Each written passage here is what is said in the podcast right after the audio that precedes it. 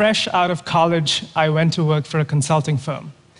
During orientation, the leaders dished out advice.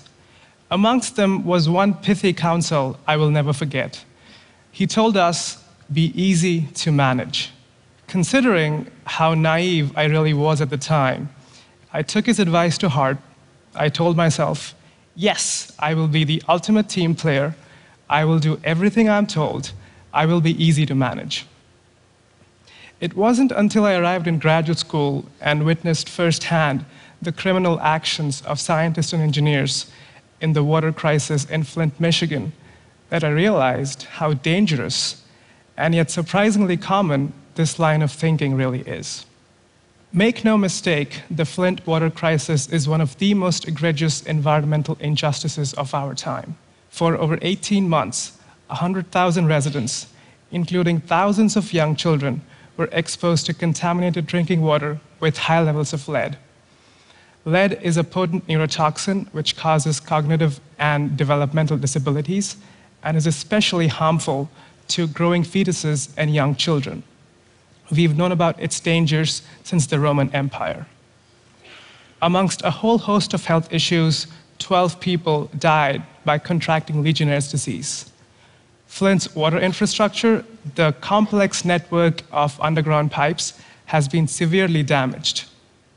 And while the water quality is slowly improving and the pipes are being replaced now, more than two years later, the water is still not safe to drink.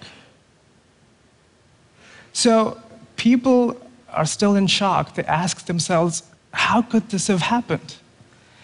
Uh, the short answer is the crisis began when an emergency manager appointed by Michigan's governor decided to switch their water source to a local river to save money. But it continued for so long because scientists and engineers at government agencies in the state of Michigan and in the federal government did not follow federal regulations for treating the water right. What was more, they actively cheated on the law and orchestrated cover-ups. They ridiculed residents asking for help while publicly insisting that the brown, smelly water coming out of the tap was safe to drink. The, the, the system at the local, state, and federal levels completely failed to protect our most vulnerable, and an entire population was left to fend for itself. Now, amidst this injustice, Flint residents were rallying together, and amongst them were some amazing women of Flint, mothers concerned about their kids, who came together forming many grassroots coalitions, and these groups started protesting and demanding change. The group also reached out to outside scientists for help, and a few responded.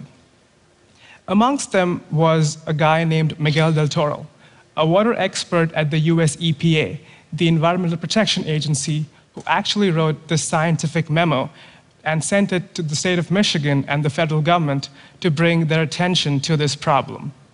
He was characterized as a rogue employee and silenced. In collaboration with Flint residents, our research team here at Tech of students and scientists led by Professor Mark Edwards conducted citywide testing to prove that Flint's water was indeed contaminated, even toxic in some homes. We substantiated what Flint had been screaming for months and put it on the internet for the world to see. Now, when I was getting involved, when I said yes to this, I had no idea what I was getting into. But every second of this journey has been totally worth it. This was science in service to the public. This is what I came to graduate school for, and this is how I would rather spend my life. And so this coalition, this unlikely coalition of citizens, pastors, journalists, and scientists came together to uncover the truth using science, advocacy, and activism. A local pediatrician figured out that the instances of childhood lead poisoning had indeed doubled in Flint during the crisis. And the state of Michigan was forced to acknowledge the problem and take steps to correct it. This group and many others got Flint's kids protected. A few months later, President Obama came in and declared a federal emergency, and now Flint is getting more than six hundred million dollars in healthcare, nutrition, education, and overhauling their water infrastructure. However, the arrogance and the callous disregard for public health shown by scientists and engineers at these government agencies is beyond belief. These unhealthy cultures that are festering in these groups, where the focus is on meeting regulations and checking boxes as opposed to protecting public health, is just appalling. Just consider this email that an E P A employee wrote, where she goes, "I'm not so sure Flint is a community we want to go out on a limb for." The dehumanization of an entire population could not be more obvious. Now, contrast that to the first canon of engineering, which, in my opinion, should be the first law of humanity, uh, to hold paramount the health, safety, and welfare of the public above all else. This is the Hippocratic oath we've rarely acknowledged, let alone embraced.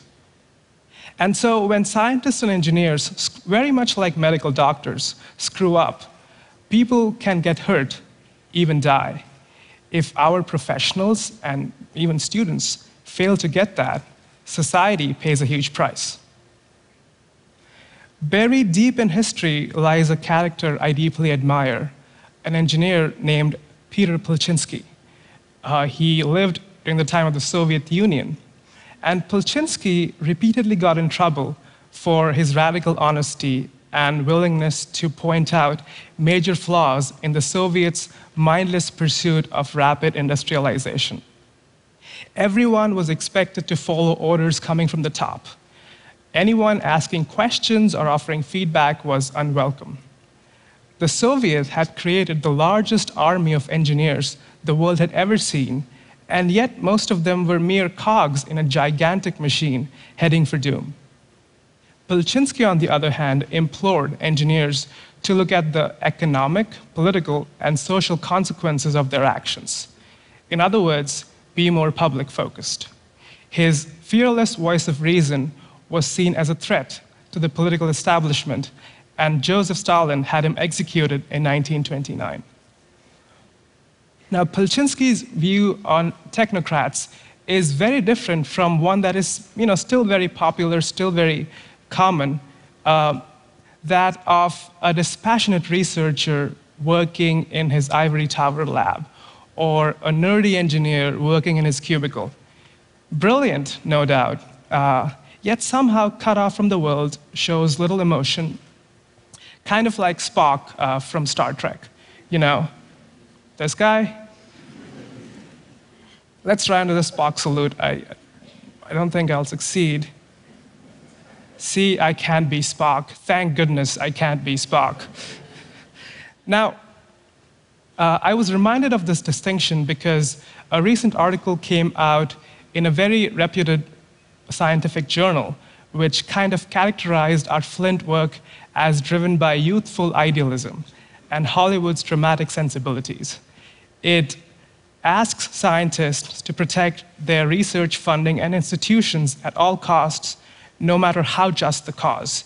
And if you think you have to get involved into something, even if it's an emergency, try finding an activist group or an N G O and obtain the full support of the academic community, whatever that means, before you get involved. Not one mention of our moral and professional obligation of preventing harm to the public, or the fact that we have all this expertise, resources, and for some even tenure to, you know, accomplish this task. I'm not saying every scientist should be an activist. There are real and sometimes very painful consequences of speaking up. But to denounce this idea, this possibility so completely, so that you can protect research funding, simply screams of self-serving cowardice. And this is not how the ideals that we would want to pass to our students. And so, you know, you may think, okay, all this sounds great, but you'll never completely change organizational cultures or, you know, imbibe mindsets in students and professionals to look at their work as a public good, you know, science in service to the public. Maybe so, but could a big reason for that be that we are not training our students right? Because if you look closely, our education system today is focused more on creating what ex-Yale professor Bill Deresiewicz calls excellent sheep, young people who are smart and ambitious, and yet somehow risk-averse, timid, directionless, and sometimes full of themselves. Now, kids, you know, we fell in love with science when we were kids, and yet we somehow spend most of our time during high school and college just jumping through hoops and doing things uh, so that we can polish our resume instead of sitting down and reflecting on what we want to do and who we want to be. And so the markers of empathy in our college graduates have been dropping dr- dramatically in the past two decades, while those of narcissism are on the rise. There is also a growing culture of disengagement between engineering students and the public. You know, we are trained to you know, build bridges and solve complex problems, but not how to think or live or be a citizen of this world. My undergraduate years were explicit job preparation, and I cannot tell you how suffocating and painful it was at times.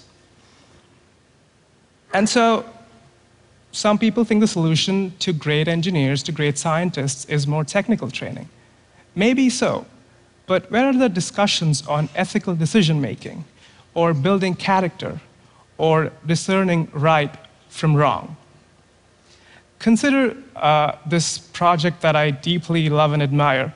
Uh, it's called Heroic Imagination Project, a brainchild of Doctor Phil Zimbardo, famous for the Stanford Prison Experiment. This program seeks to train school-going children around the world to look at themselves as heroes in waiting or heroes in training. So these young minds work over time to develop skills and virtues so that when the opportunity comes, no matter what the opportunity be, to stand up and do the right thing. In other words, anyone can be a hero. Think about that idea for a second. Why don't we teach science and engineering like that, where heroism and public service are seen as key values? Because indeed, it's often heroism that is not only the antidote to public indifference, but also to systemic evil, like we saw in Flint. And so dream with me what a twenty-first century scientist slash engineer could look like. Individuals who are driven to master the sciences so that they can serve society and are also aware of the tremendous power their knowledge and decisions have. Folks who are developing their moral courage at all times and who realize that conflict and controversy are not necessarily bad things if our ultimate loyalty is to the public and the planet. And so these are the people who will stand up, like we did in Flint, not to be saviors or heroes in the media, but altruistic and fundamentally good actors that you and I can trust.